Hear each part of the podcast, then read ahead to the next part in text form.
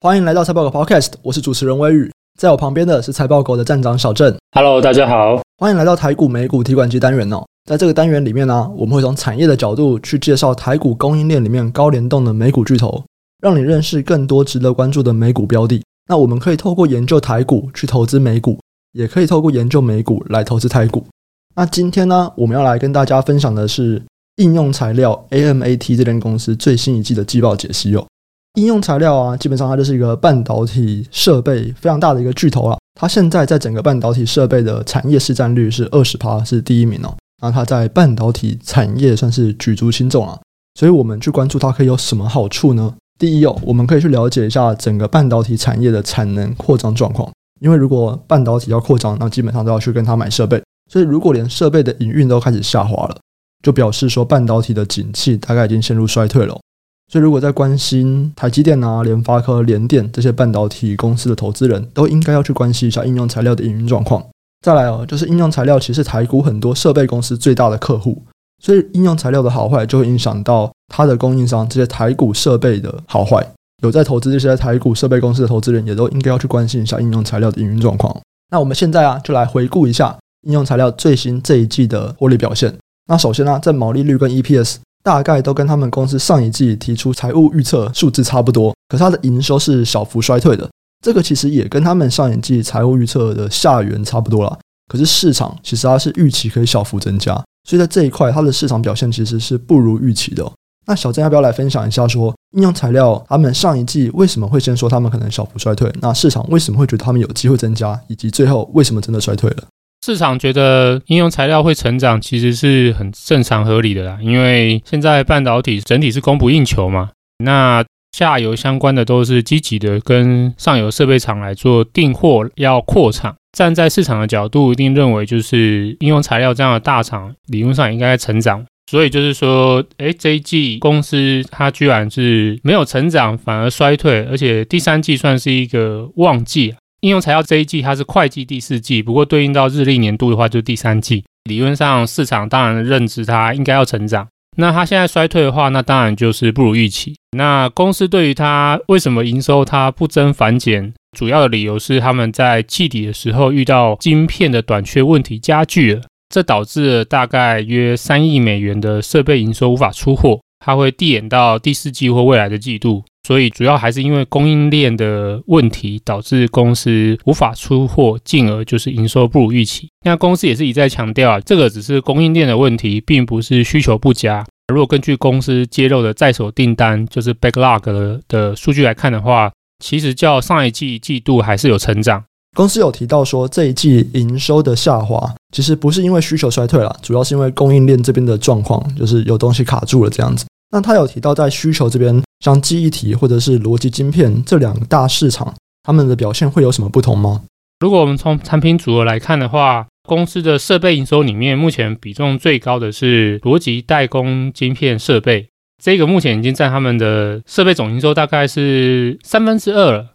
不过最主要就是这一个逻辑代工设备，它较上一季的话，它的营收是衰退负三点三趴。所以我估计应该最大影响就是这个逻辑代工设备的出货受到晶片短缺的影响，所以导致整体的设备营收不如预期。那如果我们再看另外一个的话，就是记忆体中的 DRAM，DRAM 的设备的话，那跟埃斯摩尔啊或是科林研发揭露的数据差不多的，就是这一季的成长表现都不错。那应用材料这一季它的低润设备出货较上一季营收成长是季成长十一点二趴。最后一个的话就是 NAND Flash 的设备，其实跟其他的巨头揭露的数据也差不多，也是呈现明显的季度衰退，是较上季衰退二十趴。总体来看的话，我觉得比较不如预期的，应该就是晶圆代工设备吧。嗯，这个部分理论上公司认为应该是下半年成长的主力之一啦。对，理论上下半年成长最好的是 DRAM 嘛，可是 DRAM 设备占公司的比重蛮低的啦，大概是二十二趴。呃，逻辑代工设备的话，应该是占到三分之二。可是就是因为这一个逻辑代工设备受到晶片的短缺影响，所以它这一季的话就是衰退，那就拉低了整体公司营收的表现。那如果我们看下一季呢？下一季公司是首度啊预测说获利可能会比这一季来的衰退。那这个也是公司过去七季以来首次预估会衰退哦。那某种程度算是印证了我们之前讲的观点嘛。我们上一季其实就有提到说，我们认为应用材料下半年的营运成长性就会开始走缓了。那目前这样子，公司也的确提出来了说，哦，他们下一季开始营收虽然还会微幅成长，可是获利已经会开始微幅衰退了。那关于这个预估获利衰退，它主要在反映的这个产业状况可能是什么？我们的观点是觉得明年或是从今年下半年开始，应用材料它的成长幅度会开始减缓。那我们主要站在的是一个比较偏向需求的角度吧，在今年的机器相对拉高的情况之下，明年的话，这个要在很高的成长是不容易的。不过公司在这边的话，它比较强调的是上一季遇到的这个晶片短缺的问题，会影响它接下来的短期表现。哦。所以这个我们的观点有点跟公司的论述不太一样，不过公司的论述是站在比较短期一点的角度，比较没有说延伸到明年。那公司对于它下一季的预估获利会衰退的话，那最主要的问题就是在于晶片短缺。它当然预期营收还是成长了，不过这营收成长的幅度就很小，大概叫上一季成长是三趴。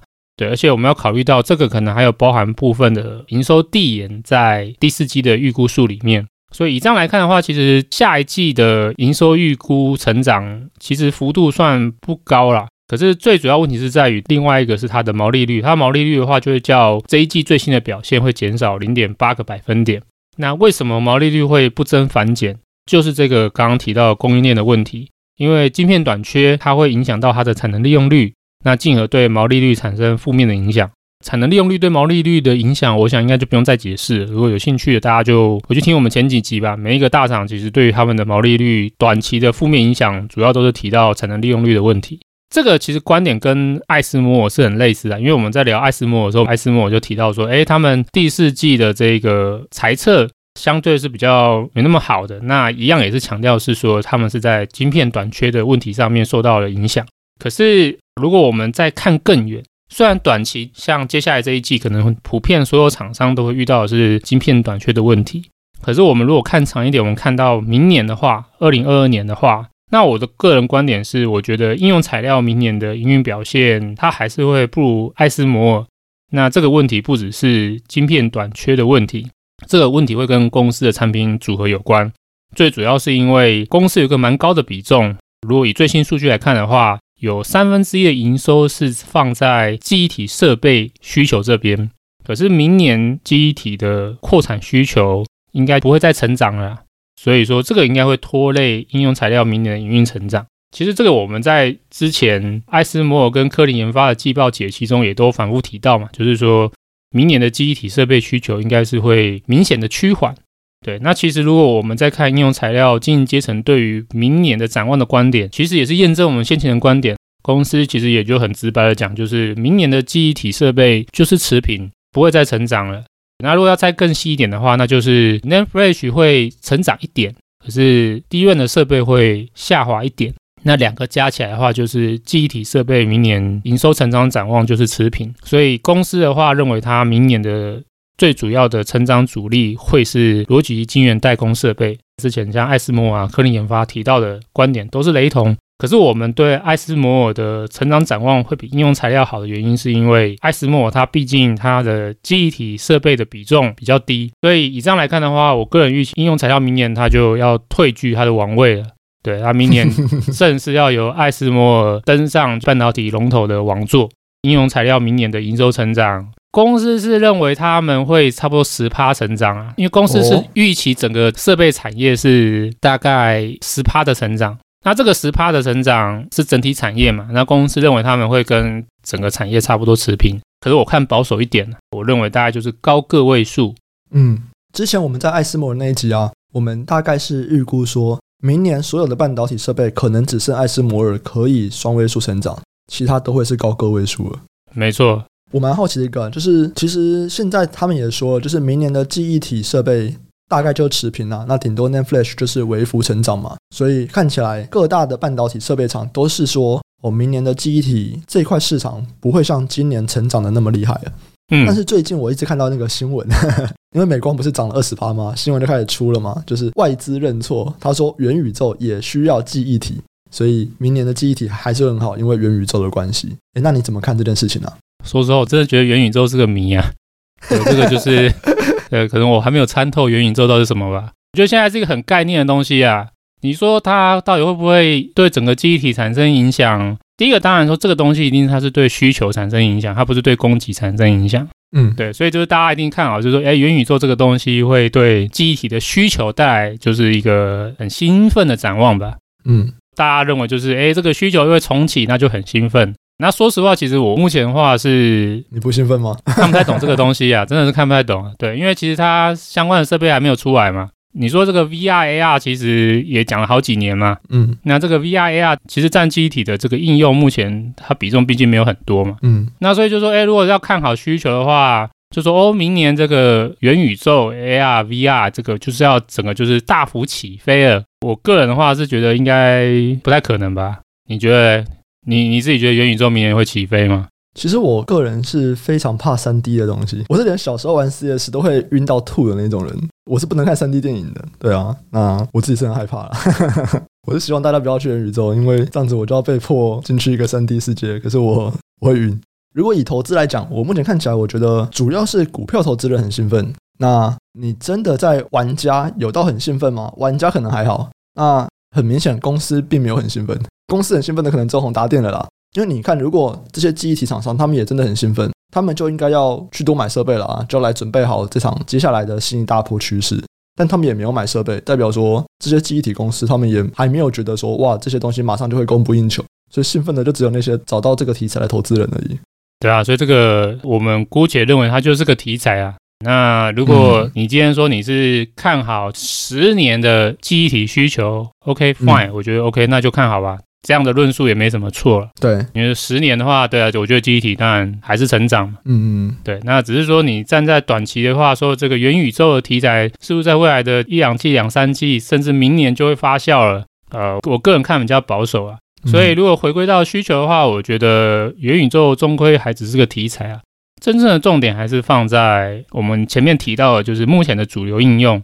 那记忆体的话，现在最主流的应用一定是手机嘛？嗯，手机比重最高，可是手机的成长需求有逐年减缓，因为智慧型手机已经开始趋于饱和嘛。那另外一个很大的比重，算是第二大比重，已经接近手机的，那就是伺服器。我还是维持原来的观点，就是明年整体需求的，就是观察重点，第一个一定是伺服器。第二个的话，当然就是看手机的去库存了。对，手机今年都是在去库存嘛，从今年第二季开始，从中国这个三小嘛，诶，它现在还算小嘛，应该算三大吧，就是小米、OPPO、vivo 啊，这三家从今年第二季就开始不断对他们的库存停止拉货，就也影响了一些记忆体或者是手机零组件相关的成长需求。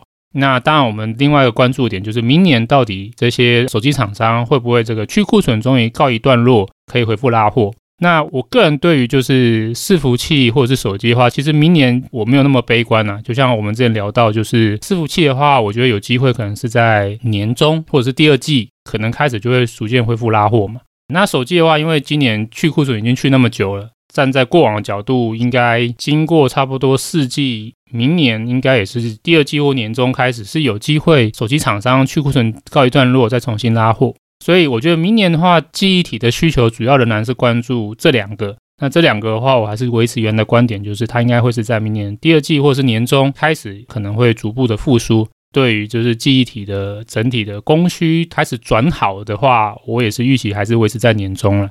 那短期这个元宇宙带来的股价兴奋涨幅，那这个我个人就不评论了，因为这个市场就是涨涨跌跌嘛，很多的时候为了很多事情，有时候兴奋，有时候悲观。像前几天因为那个病毒嘛，就是你看市场又突然大跌，嗯、这个东西不是我们可以预期的。那像那个利润比率的部分呢、啊？因为他们目前算是产能利用率还没有拉起来嘛，所以毛利率可能会下降一些。那我们之前其实不管在谈瑞萨或英飞凌，他们遇到的是另外一个情况，他们就是他们的原料成本上升了，然后他们会说他们可能未来几季会去跟客户反映这个原料成本上升的情况。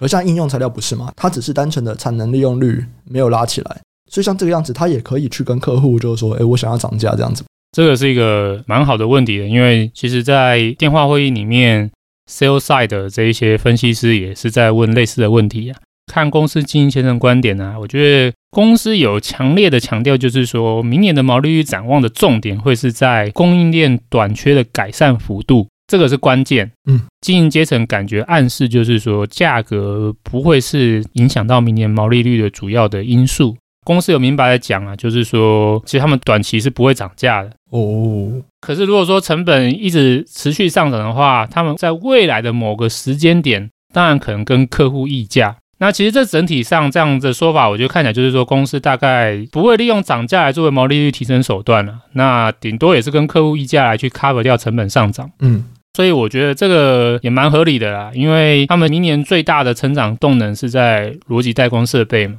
那逻辑代工设备最重要的成长动能是在先进制程。那先进制程的话，目前还有资金能力投资先进制程的，大概就只有三家吧：台积电、三星跟英特尔。这三家这么巨大的客户，我想应用材料也无法轻易涨价，尤其是台积电，那对于它的毛利率控制，在业界来讲是一把罩嘛。它不是之前呼吁就是供应链要供体时间吗？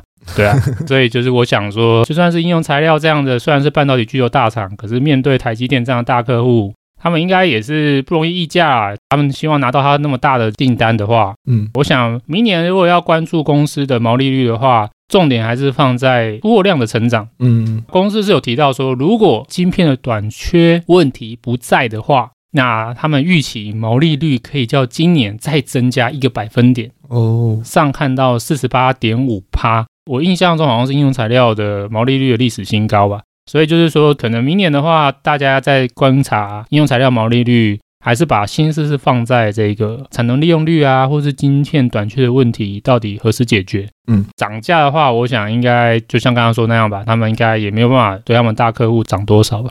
嗯，那我们也来看一下其他的公司吧。那其实我们都会把像艾斯摩尔啊、科林研发、应用材料这几间公司一起拿来做比较嘛，他们都是半导体设备。那如果我们来看这几间公司，他们明年的成长率，你会怎么样去排名呢？这应该会是我们这一季最后一个解析的半导体设备公司了，嗯，所以我们就这边来做个总结吧。那这一季的话，其实如果从我们分析完艾斯摩尔、科林研发、应用材料的话，其实三篇的观点我觉得都差不多啊。重点就是明年记忆体设备需求就是明显减缓，嗯，那所以这样来看的话，那就当然就是说，如果你记忆体设备比重比较高的厂商，那你明年的成长性就是会被拖累嘛。那如果我们来看这三家的话，科林研发那就是它的比重最高，所以就是科林研发受记忆体的影响一定是最大。明年的成长性是最不好的，很有可能是我们姑且说低个位数好。那再来就是应用材料，应用材料的话，它的记忆体设备比重差不多是三分之一嘛，那一定是比科林研发好。我预估的话就是高个位数成长。对，那最好的不用讲，一定是艾斯摩，它的记忆体设备比重大概是只有四分之一，而且不管是第一轮跟它的逻辑设备，对于它的 EUV 需求是非常的强劲。那所以艾斯摩的话，明年的话应该还是有一个双位数的成长，营收成长可能我抓差不多十五趴吧。相较应用材料跟科林研发，艾斯摩的成长表现就还是算强劲的，还是比他们好很多。刚刚我们一开始有提到啊，其实台股有蛮多半导体设备零组件厂商，他们最大的客户就是应用材料。那如果今天我们就把焦点放回到台股的这些半导体零组件厂商，你觉得他们明年的表现可能会怎么样？在谈这个台湾的半导体设备的话，我觉得有一个跟美股大厂不太一样的地方，就是，诶，台湾这些半导体设备厂估值真的跟跟垃圾一样吧？就是，这真的超惨的。同样都是设备，可是人家的就是 PP 跟本益比，妈是飞天的。我觉得台湾的半导体就是组件的话，其实不管从 PB 啊、本益比啊，或者说 whatever，你用什么 PS 哦、EVA 比它吧，whatever，反正就整个都是很低啊。这些估值这么低。公司其实明年虽然成长趋缓，可是还是会成长。所以其实我个人对于台股的半导体设备组件呢、啊，比较没有那么担心它的估值下修啊，因为我觉得它估值就已经不高了，而且经过第三季的话，整个估值下修嘛，就算到现在，其实你看整个就是上柜或者是上市的指数已经大概都涨回来了，可是其实半导体设备的估值或股价，其实相对于第三季的高峰的话，其实还是没有回到当初的水准。所以理论上，我认为同样面对明年成长趋缓，可是因为台股的设备零组件它的估值比较低，所以我个人觉得它的下跌风险是比较低一点的。嗯，对啊，因为就之前第三季已经被杀过一波了嘛，刚刚讲的是下跌的风险，那转换来看说，那上涨的机会呢？上涨的动能强不强呢？这边的话，我觉得的确就会受到我们之前一直在聊的，就是明年半导体设备出货开始成长趋缓，我觉得会影响到明年上涨的动能。因为如果我们从过去的三次循环来看呢，其实呃，我们聊的许多半导体设备组件的公司，像比较有名的，像金鼎啊、凡轩啊，或者是小米哦、瑞云哦。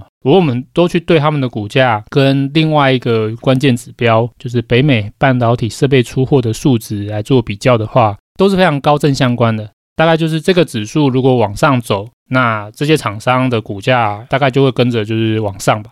那如果这个指数往下走，那这些公司的股价也很难就是再续创新高就对了。因为我们对于明年整体半导体设备出货的估计是成长趋缓嘛。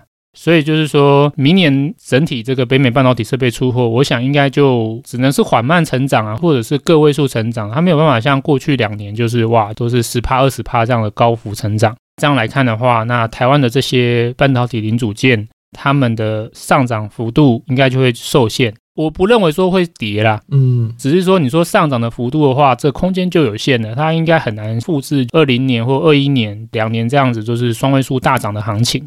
我觉得下跌的风险不大，因为估值已经在第三季被下修一波了。可是如果看明年的上涨空间的话，就也不大。我觉得会受到成长性的压低啊。对啊，就是变成一个什么牛皮股吧？对对，股价都不动这样子。对啊，就看这个殖利率行情会不会炒一下吧。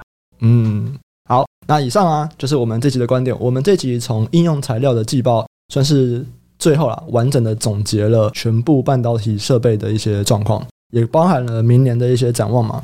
所以，如果喜欢听众朋友啊，可以按下订阅，并且分享给亲朋好友。